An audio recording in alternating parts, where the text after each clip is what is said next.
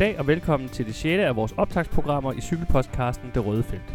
Vi optager her i dag torsdag den 31. december 2020. Vi er i gang med at varme op til cykelsæsonen 2021 med en gennemgang af valget i de 19 World Tour hold, hvor vi kort runder, hvordan det gik for holdet i 2020, hvilke markante til- og afgang der er at bemærke på holdkortet, og vi giver et bud på, hvordan det kommer til at gå holdet i 2021 i etabeløb og en dags løb. Du finder os alle de sædvanlige steder, hvor du normalt finder din podcast, det vil sige Spotify, iTunes, SoundCloud, Stitcher og diverse podcast-apps til Android. Mit navn er Peter Krohmann, og med mig i studiet har jeg Miriam Brams. Vi gennemgår holdene i den rækkefølge, som vi tror, at de ender på UCI's verdensrangliste. Vi tager det dårligste hold først og bevæger os derefter opad. I dag er vi kommet til det hold, vi tror bliver det 6. dårligste World Tour hold på ranglisten i 2021, og det er EF Education Nipo. Miriam, hvis vi kigger på det sammenlignet med sidste år, så er den her placering jo en lille tilbagegang. Hvorfor får EF Education Nipo en tilbagegang i 2021? Sidste år der blev holdet nummer 10 ud af de 19 World Tour hold, og vi har jo så dykket dem i år til en placering som nummer 14. Og det skyldes øh, først og fremmest, at holdet, som er det eneste amerikanske indslag på World Touren, kører på et relativt lille budget sammenlignet med de andre hold. Og så har de mistet utrolig mange profiler i transfer, som de med deres få midler ikke har kunne erstatte.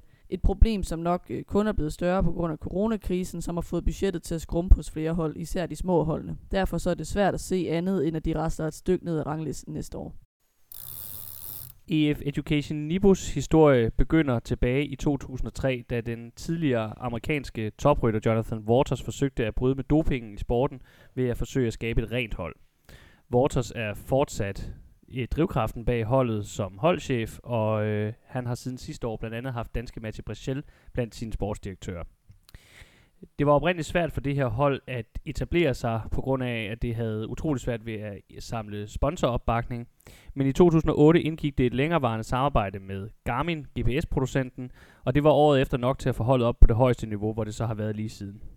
I 2015 fusionerede man med resterne af det nu hedengangne Cannondale-mandskab, og efter man kortvarigt i slutningen af 2017 var i fare for at lukke, så kom uddannelsesfirmaet EF Education First til som ny hovedsponsor. De bliver i år suppleret af det japanske firma Nippo, der tidligere har sponsoreret både et italiensk og et fransk pro hold, altså på det niveau lige under World Touren. EF-sponsoratet har haft en afgørende betydning, for under det, så har Waters tropper gået fra at være det tynde øl på World Touren til at være et hold, der trods et begrænset budget formår at hente resultater og ikke mindst udvikle talenter. Miriam, var det den udvikling, vi så forløbigt toppe i 2020-sæsonen? Muligvis, især hvis man ser bort fra den øh, sæson, hvor Ryder Hesjedal til alles store overraskelse kom på podiet i Giro d'Italia. Men det var trods alt også sådan en sæson, hvor han virkelig sådan var den store præstation, som holdet havde, hvor vi sådan i 2020-sæsonen mere ser det komme fra en lang række forskellige ryttere, og også en del ryttere, som de selv har udviklet fra talenter til så at være stjerner nu. Men når man så øh, skal gøre status over, hvem det var, der lavede pointene i 2020-sæsonen, så bliver det kun klarere, hvorfor tabet af de ryttere, som de mister i transfer, er så stort et problem. Fordi det var nemlig mange af dem, som resultaterne i 2020 kom fra. Det gælder blandt andre Dani Martinez, som udover at vinde ugetabeløbet Dauphiné, også vandt en etappesejr af Tour de France, efter at han måtte opgive håbet om at køre klassement ovenpå et styrt rimelig tidligt i løbet. Det gælder Michael Woods, som også lavede en del point ved at vinde en etape i Vuelta i Spanien. Han fik yderligere to andenpladser med hjem fra etabeløbet, og han blev også nummer 3 i Flesh Vallon og nummer 7 i Liège-Bastogne-Liège. Så fik de også en okay chat point fra Kangert, endnu en rytter, som forlader holdet som det nummer 8 i Paris-Nice, og også blev nummer 2 i det lille endagsløb for Nadesh Classic. Når vi så trods alt alligevel har dem til at blive nummer 14 ud af de 19 World Tour hold her i 2021, så er det fordi, at øh, en række point også trods alt kommer fra navne, som stadig er en del af truppen. Ja, det gælder selvfølgelig først og fremmest Hugh Carthy, som var den helt store overraskelse i 2020-udgaven af Vueltaen. Han har været betragtet lidt som sådan et evighedstalent, der aldrig rigtig foldede sig ud. Øhm, men så blev han jo lige pludselig nummer tre, som vi har talt om i Spanien rundt. Øh, så har de også fået en del point fra Betjol, som blev nummer 4 i endagsløbende Gent Wevelgem og Strade Bianca. Og så er det kolumbianske talent Igita, som vandt hjemlandets Tour of Colombia, som ganske vist er et, et rimelig lille løb. Og så blev han nummer 3 samlet i Paris-Nice, som rangerer på samme niveau som Dauphiné, som nok er hans karrieres hidtil øh, flotteste resultat. Ja, og så skal vi ikke glemme øh, gode gamle 33-årige Rigoberto Urán, der jo også er kolumbianer, og som blev nummer 8 i Tour de France i år. Ja, og det er jo egentlig også et, et fint resultat, også når man ser på hans alder, men som nok er gået lidt upåagtet hen, fordi han aldrig var i nærheden af topstriden, og også kørt rimelig, hvis ikke for at sige meget uspektakulært, Jeg tror, han kom hjem med to 9. og to 10. pladser som sine bedste placeringer på etapper undervejs i Tour de France. Så selvfølgelig er det, er det rigtig fint med en top 10 i Tour de France. Det er også noget, der giver mange point til verdensranglisten. Men det er jo ikke noget, der sådan for alvor sælger billetter, kan man sige. Generelt så synes jeg også godt, man kan sige om deres 2020-sæson, at de kunne have ønsket sig lidt mere fra deres klassikertrup, især øh, Sepp van Marke, som jo egentlig er en af holdets øh, store profiler i klassikertruppen, men som igen igen fik alt for lidt ud af det. Og som jo i øvrigt også er fortid på holdet nu, hvilket vi skal tale mere om her i den næste del. Vi har allerede nævnt det lidt, men der er sket en del på transfermarkedet for EF Education Nipo, og det har været mere ud end indskiftning. Ja, det må man sige. Altså, der er ikke nogen vej udenom, at de har mistet rigtig mange store profiler ved udgangen af 2020. Vi kan starte med at runde Sepp van Marke, som vi talte om lige før, og som vi også talte om i vores forrige program om Israel, som er det hold, han er skiftet over til. Nu nævnte jeg lige, at han havde en ret ringe 2020-sæson, og det var skuffende. Men det til trods må man sige, at han er et stort tab, fordi han er et stort navn inden for især brostensløbene, og han har øh, tidligere været god for top 10, top 5 placeringer i de helt store løb, så ham kommer de til at savne i deres klassikertrup. De mister også Ardenner-specialisten Michael Woods, også til øh, Israel, som vi talte om i vores forrige program. De mister en anden klassikermand i form af Simon Clark, og så mister de, som nok er det største tab, den unge bjergrytter Dani Martinez, som jeg talte om lige før. Det er fire markante navne, som alle sammen skifter den pink Rafa-uniform ud med nye holdfarver. Og det, der gør det så svært for øh, EF at erstatte de her profiler, det er, at det enten er ryttere, som de selv har udviklet fra talenter, for eksempel Martinez og også i en vis grad øh, Woods, som de jo gik fra at være, øh, have en løbekarriere til at begynde at cykle, eller som er ryttere, de har taget ind efter nogle uforløste sæsoner, og så har fået markant mere ud af. Og fællesnævneren for de ryttere, det er selvfølgelig, at de har kunne køre på relativt billige kontrakter på EF, men nu skifter til hold, som kan tilbyde mange flere penge end EF, efter at de har vist, hvor stort et potentiale og hvor store resultater de rent faktisk kan lave, så kan EF ikke længere matche de kontrakttilbud, der er kommet andre steder fra. De siger også farvel til den, nogle solide hjælpere i form af den estiske bjergrytter Tanel Kankiat, og som jeg snakkede om før, så er han også en type, der godt kan køre egne resultater hjem. Og så siger de også øh, farvel til tre talenter, som så var nogle talenter, de ikke formåede at øh, udvikle, som i hvert fald ikke er slået til. Det gælder norske Christopher Halvorsen, øh, norsk sprinter, som rykker et niveau ned til Uno X, som er et pro-kontinental hold. Og så øh, Louis Villalobos, som ellers øh, var udskrevet til at være sådan et kæmpe stort talent, men bare slet ikke har kunne finde benene på højeste niveau. Og så øh, Sean Bennett. Ja, og længe så det jo faktisk også ud til, at de også ville sige farvel til øh, Jonathan Caicedo, øh, som jo ellers endelig øh, var begyndt at vise lidt af det potentiale, man havde regnet med, han havde, øh, da han øh, kørte et rigtig flot resultat hjemme i Gion, hvor han vandt en smuk, smuk etappesejr på vulkanen Etna. Øh, det har så alligevel endt med, at pengene og budgettet og så videre kunne gå op, så man har kunne beholde Caicedo, så han er trods alt stadigvæk på holdkortet i 2021. Ja, og alt andet vil næsten også være mærkeligt. Nu har de investeret, hvad er det, et år eller tos udvikling i ham. Nu begynder han endelig at levere nogle resultater, så synes jeg også kun, det giver mening at holde fast i ham. Når man ser på, øh, hvad der kommer ind, så kan man ikke rigtig komme frem til andet, end at der er underskud på transferkontoen. Det er klart, at største navn, som de får ind i folden, det er danske Michael Valgren, som skal se, om han kan genopleve sin halvdøde karriere efter to år på NTT, det hold, som nu hedder Quebec Asos. Men der vil jeg så også sige, at, øh, at EF nok er et okay sted at komme hen, fordi de før har vist, at de godt kan genopleve øh, rytteres karriere, hvis de er gået lidt i stå. Ja, og ellers så drejer øh, listen af tilføjelser sig mest om øh, nye talenter, hvor der nok skal et par års udvikling til, før vi for alvor kan forvente noget af dem. Den mest øh, plug and right øh, rytter, der kommer ind i den sammenhæng, det er amerikanske Will Barta, som viste lidt potentiale ved, at han blev nummer to på den øh, lange enkeltstart i Vueltaen i 2020. Øh, det er klart, at hvis tidskørsel er hans eneste våben, så er det ikke noget, der kommer til at give vildt mange point til verdensranglisten. Men man kan jo håbe, at det ligesom kan være fundamentet, udgangspunktet for, at han også kan øh, lave resultater i samlede klassementer, måske i mindre etabløb i første omgang, og at han ikke bare viser sig at være en øh, Victor Kampenærts type, der kun kører enkelt start, og så ikke bidrager med ret meget andet. Ellers så er det mest et par over-the-hill-navne, der er tilbage at skrive om. Øh, og det er til synligheden nogen, de har fået ind øh, sammen med deres nye sponsor fra pro-kontinentalholdet øh, Nipo Delco. Øh, de overtager jo, eller får Nipo som ny sponsor til holdet, men det lader til, at der altså er kommet et par halvdårlige ryttere med i den deal. Det drejer sig om 35-årige Julian Alvarez, og så øh, mest øh, bemærkelsesværdigt 37-årige øh, Fumiyuki Beppu, Øh, det er ikke fordi, han som sådan er et nyt navn inden for cykelsport. Øh, han har haft en udmærket karriere som hjælperytter. Øh, men det virker som om, at han mest er en, de har skulle have med, fordi at den her japanske sponsor gerne vil have en japansk rytter, der kan brande øh, holdet i hjemlandet. Øh, så ja, hvis du ikke rigtig har hørt om dem her før, så er det med god grund, og det siger nok også meget om EF's transferindsats i år. Oven på Vueltaen i 2020, så er det oplagt at begynde med Hugh Carthy, når vi skal snakke eh, EF Education Nipo og etabeløb i 2021. Ja, jeg vil sige, at øh, det vigtigste næsten for Carthy i 2021, det er at vise noget stabilitet og vise, at øh, hans tredjeplads fra Vueltaen, som vi har talt om, ikke er en enlig svale, men at han rent faktisk kontinuerligt kan levere i både øh, Grand Tours og i hvert fald også i ugetabeløb. Meget står og falder med det, hvis de skal have succes i etabeløbene ind til tredjepladsen i Vueltaen i 2020, så har han været lidt det her evighedstalent, som vi har talt om, der ikke rigtig har slået til. Året før, altså i 2019-sæsonen, der så man måske kimen til gennembruddet med en samlet 11. plads i Giroen, men ellers så har det været småt med resultaterne. Til hans forsvar skal det så også siges, at han trods alt kun er 26, så han kan sagtens være den der type af talent, der bare lige skulle have nogle flere sæsoner som professionel, øh, før han foldede sig ud. Men han skal virkelig bruge 2021 til at vise, at han øh, mere konstant kan, kan levere på, på øverste niveau. Jeg håber for ham, at de i 2021 vil sende ham til Giroen eller til Vueltaen igen, så han får mulighed for at vise, øh, at han kan levere en Grand Tour, men hvor han ikke skal op imod øh, den allerhårdeste konkurrence i Tour de France, hvor han nok ville komme til at blinde lidt over for en Roglic, en Pogacar, øh, eventuelt en Bernal, der har fundet sin gamle form.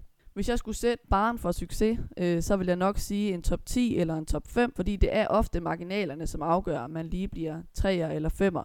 Øhm, og så kunne det være rigtig fint også i 2021 at se ham levere nogle lignende resultater i ugetabeløb på øverste niveau. Ja, han er jo en lidt sjov størrelse, Hugh Carthy, øh, også i forhold til, at han er jo brite, men hans vej til at, at nå det niveau, vi så så for første gang sidste år, har jo været meget kringlet sammenlignet med andre britiske ryttere, vi har set det senere år. Jeg mener blandt andet, at han har, har en fortid øh, som talent, hvor han har kørt for det lille spanske pro-kontinentalhold Caja Rural, som jo ellers ikke er, er kendt for at have britiske ryttere i deres trup, så det, øh, det er også en lidt sjov øh, vej, han har haft til der, hvor han er i cykelsporten nu. Ja, og han er også helt klart en lidt anden ryttertype, altså måske en lidt mere ren bjergrytter. Øh, alle havde jo forventet i Vueltaen, at han ville kollapse fuldstændig på den her enkeltstart, øh, hvor han måske vil plumpe ned som femmer eller sådan et eller andet i klassementet. Fordi at han altid har svært ved at køre enkeltstart, så trak han så bare sit livs enkeltstart ud af ærmet og forsvarede rigtig flot øh, sin podieplacering.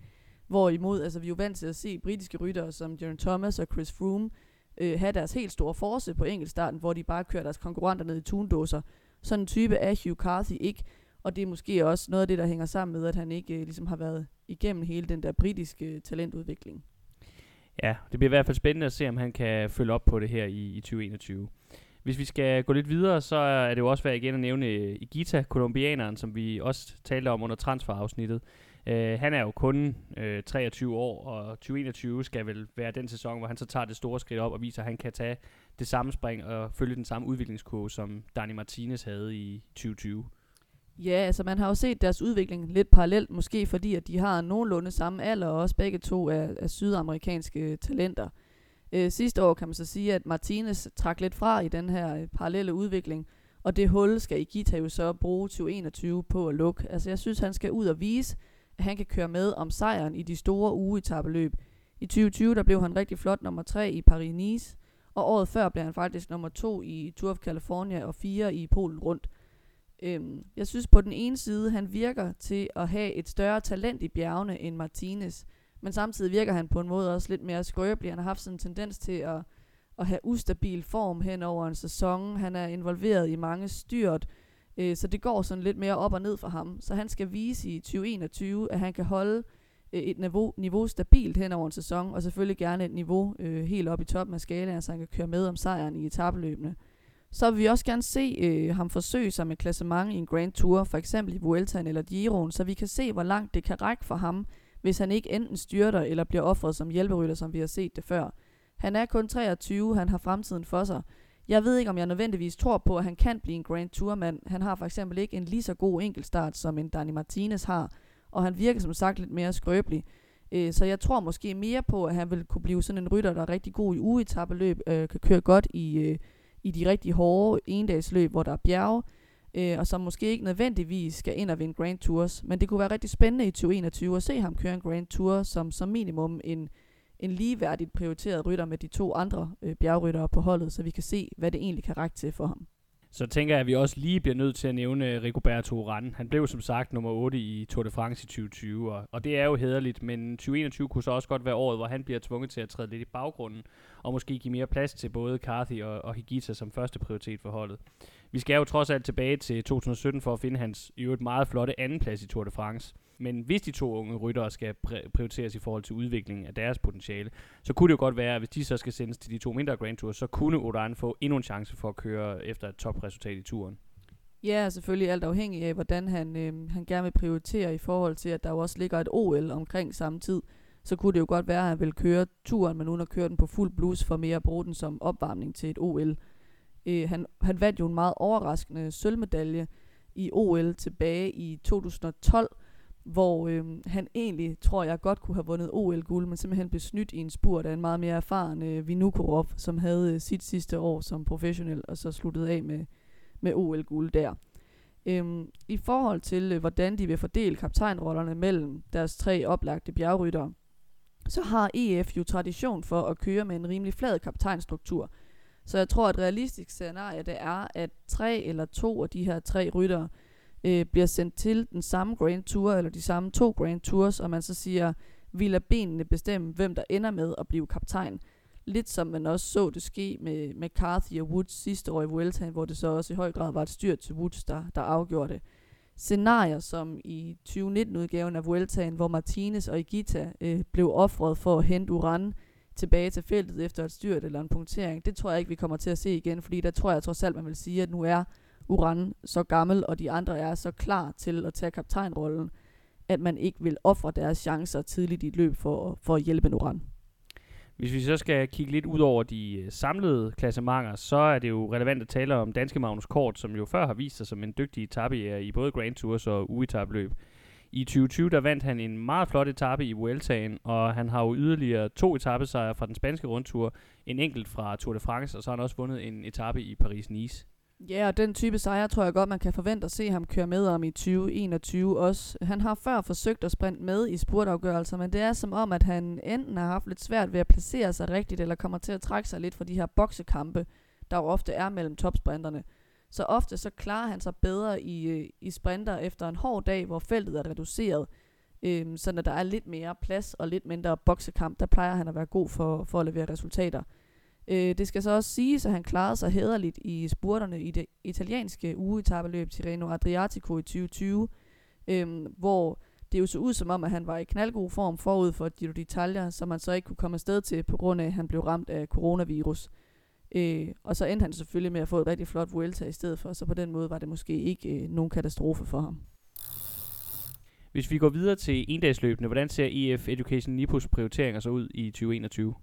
I klassikerne der er det vigtige helt klart, at øh, Betjol, som de jo i forvejen har i deres klassikertrup, og så tilføjelsen i form af øh, Valgren, kan finde ind i et godt samarbejde, bakket op af solide ryttere som Langefeldt, Køjgelejer og Moreno Hofland.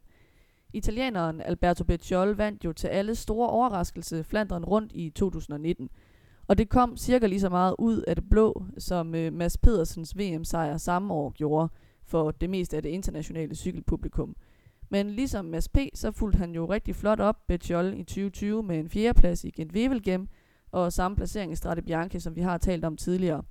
Med andre ord, så skal han altså tages seriøst som en fast kandidat til sejren i brostensløbene, og derudover der har han også tidligere kunne være med i de sådan mellemkuperede klassikere, som for eksempel Bretagne Classic, de kanadiske endagsløb, og måske vil han også kunne gøre sig i de lette Ardenner-klassikere. For eksempel er han blevet nummer 6 i Brabantse Pejl i, i 2019, og et Amstel Gold Race ligger måske ikke lige til højre benet, men burde også være en form for løb, hvor han i hvert fald kan være med, og måske være med i sådan en rolle, hvor han om ikke andet kan være tidligt udspil, som Valgren så kan følge op på, fordi vi ved jo, at det er et løb, der ligger rigtig godt til Valgren. Ja, og netop Valgren, som jo er den store nytilføjelse, når vi snakker klassikerne, han skal jo virkelig prøve at bruge 2021 til at genstarte sin, øh, sin karriere.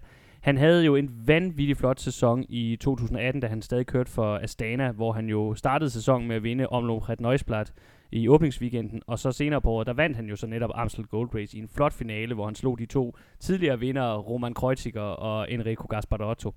Han blev også nummer to i Britannia Classic det år, og så også nummer fire i Flandern rundt, og netop det, at han også kunne gøre sig på brostenen, siger jo noget om hans alsidighed. Men så skiftede han til NTT, eller Dimension Data, som det stadig hed på det tidspunkt. Fik en stor kontrakt, masser af penge, løftede øh, om en rolle som ene kaptajn, og det kiksede fuldstændig. Han var syg op til klassikersæsonen i 2019, kørte alligevel, og så kom han aldrig rigtig ovenpå igen i 2019, og 2020 var egentlig bare sådan lidt et mellemår for ham, hvor der ikke rigtig øh, skete noget. Ja, altså jeg tror, det han selv sagde om 2020, det var, at han ligesom sad med den her følelse af, at han manglede turboen. Øhm, så i de klassikere, han kørte der i den komprimerede sæson, der kunne han ikke rigtig blande sig. Det virkede som om, han ikke var helt i form. Så fandt han så formen meget sent i løbet af Vueltaen, som han kørte, hvor han kørte nogle rigtig flotte udbrud på bjergetapper i Vueltaen. Øh, men det er jo ikke den rolle, vi skal se ham i. Han skal finde de der turboben frem, så han igen kan komme til at, at dominere i klassikerne.